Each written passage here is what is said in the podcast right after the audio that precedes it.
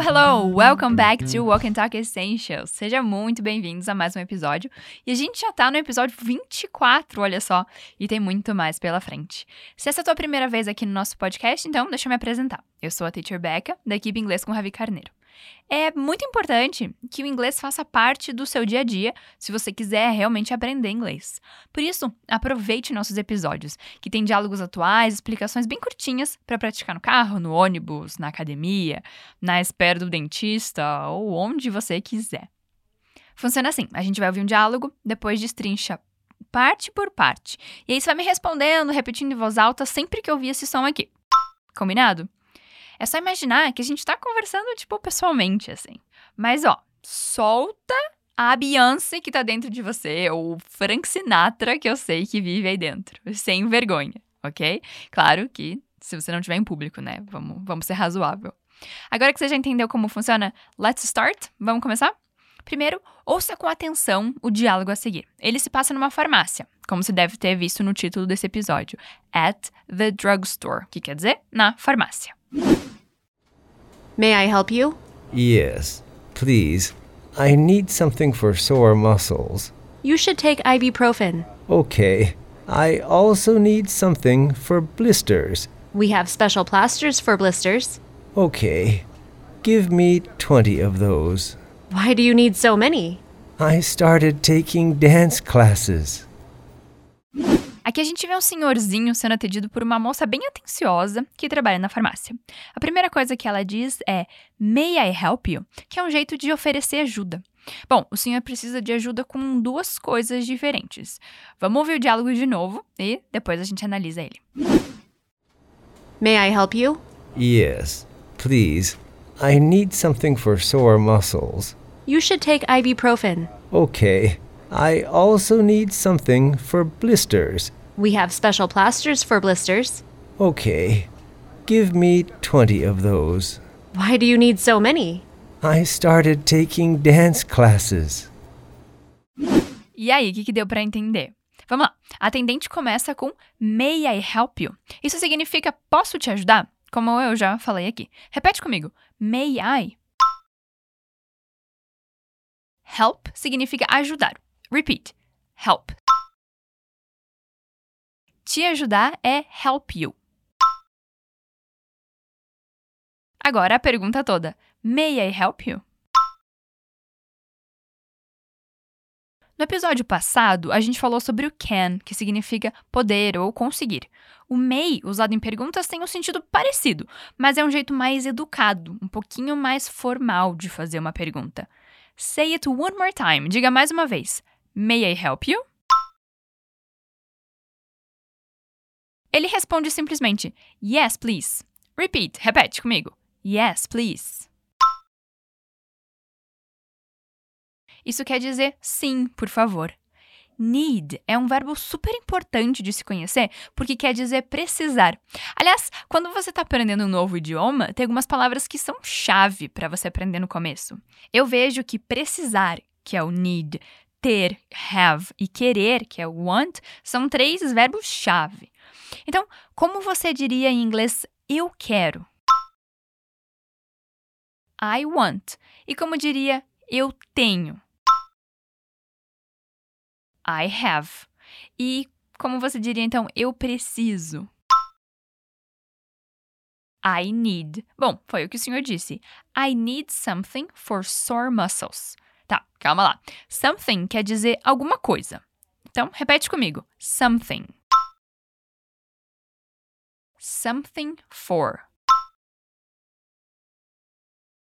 Muscles. Sore muscles. I need something for sore muscles. Muscles significa músculos e sore muscles quer dizer músculos doloridos. O que ele quis dizer aqui é que precisa de algo para dor muscular. Say it again, diga de novo. I need something for sore muscles.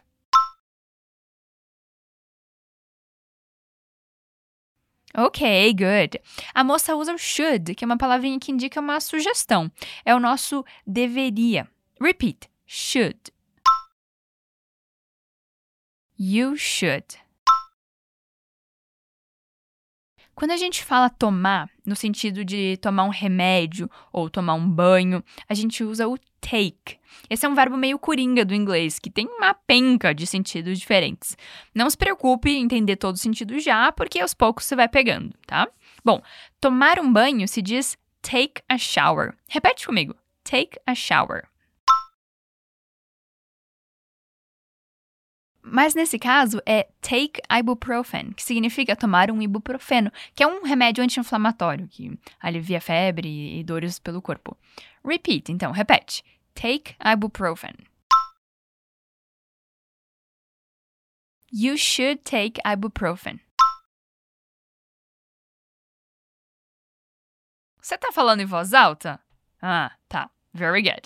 Ele aceita, dizendo: Ok, I also need something for blisters. Olha lá, blisters é bolhas. Então, o que ele quis dizer aqui? A gente acabou de aprender que I need something for significa eu preciso de alguma coisa para. Repeat. I need something for. Repeat. Blisters. Again, de novo. Blisters. I need something for blisters. E also quer dizer também. Ou seja, ele tinha dito que precisava de algo para dor muscular e, além disso, precisa de algo para bolhas. Então, repeat after me. Repete comigo. I also need something for blisters. Great! A resposta da atendente foi: We have special plasters for blisters. Ok, we have, nós temos. Plaster pode significar gesso ou então curativo, tipo um band-aid. Repete comigo: plaster. E special plaster é um curativo especial ou um band-aid especial. Você já viu isso? É um negócio muito legal. É tipo um band-aid mesmo, mas ele puxa a umidade da bolha e daí acaba com, com um problema. Então, repeat after me. Repete comigo. Special plaster. E bolha é blister. Repete. Blister. Special plaster for blister. Vai lá, mais uma vez. Estufa o peito, enche a boca e fala: Special plasters for blisters. Massa! Agora a frase toda. We have special plasters for blisters. Isso significa, então, nós temos curativos especiais para bolhas. Diga só mais uma vez. We have special plasters for blisters. Yeah, great job! Ótimo trabalho. O senhor então pede, ok, give me 20 of those. Give significa dar. E give me, o que você acha que significa? É me dê, como um pedido ou até uma ordem. Então, como você diria em inglês me dê? Isso aí, give me. Uma dica interessante de pronúncia aqui é sobre a palavra give. É fácil para gente brasileiro acabar falando give, mas na verdade a forma mais apropriada é give. Escuta de novo. Give. Give me. Agora tenta você. Give me. Beleza. 20 em inglês é 20, que é o que ele diz. Give me 20. Those é usado para indicar algo que está longe de quem fala, e no plural. Talvez você esteja já familiarizado com o that. Bom, o those nada mais é que a versão do that para o plural. Como a gente está falando de 20 curativos, a gente vai usar, claro que o those, que é a forma no plural. Olha lá a pronúncia disso. Those. Eu tenho uma, uma diquinha infalível aqui para você. É como se você fosse falar um Z, mas com a língua entre os dentes. Tenta lá, fala primeiro só o Z. Z. Agora coloca a língua entre os dentes e faz o mesmo Z. Você vai sentir que vai vibrar a língua e seus lábios. É bem possível até que te dê cócegas. Mas vai lá, tenta comigo. Z. Agora fala those. E aí, deu certo? Outra dica é se olhar no espelho fazendo esse som, ou até você pode usar a câmera do seu celular. Vai ser interessante para você ver onde a sua língua fica quando você está fazendo esse som. Lembre que a pontinha da língua precisa aparecer para fora da boca, tá? Pode ser que no começo você babe, mas isso é super normal, não se preocupa. Alright? Então, mais uma vez, those. Agora a frase toda. Give me 20 of those. Esse 20 of those quer dizer 20 desses, ou seja, 20 desses curativos aí. Say it one more time. Diga mais uma vez. Give me 20 of those. Good. Gente, mas por que será que ele precisa de tantos band-aids?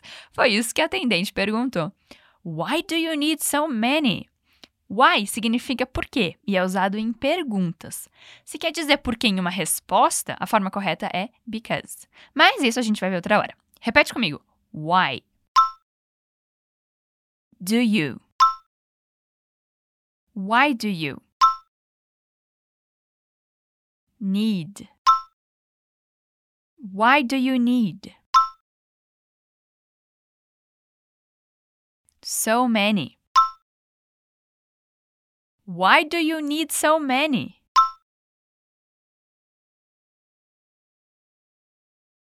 Yeah, great job!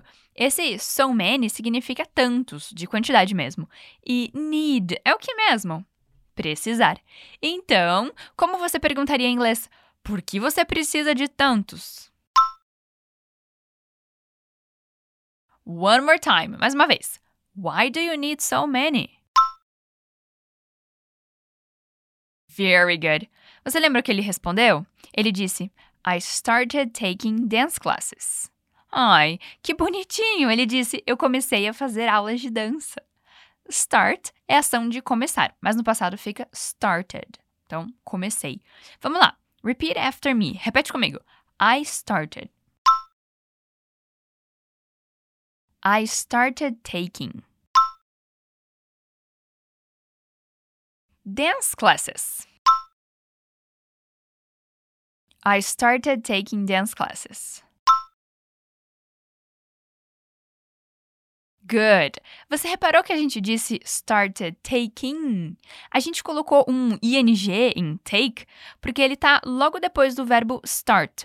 No episódio 22, a gente falou sobre a frase I love going to the zoo. E a gente comentou que depois de love, caso tenha outro verbo, a gente coloca ing no que vem em segundo. Aqui é a mesma coisa. Start taking. Depois do start, então, a gente pode usar o ing. Tranquilo? Diga mais uma vez, só pra gente encerrar. I started taking dance classes. Great job! Bom, a gente chegou no final do diálogo e agora vamos ouvir mais uma vez. Se possível, feche os olhos para se concentrar bem. May I help you? Yes, please. I need something for sore muscles. You should take ibuprofen. Okay.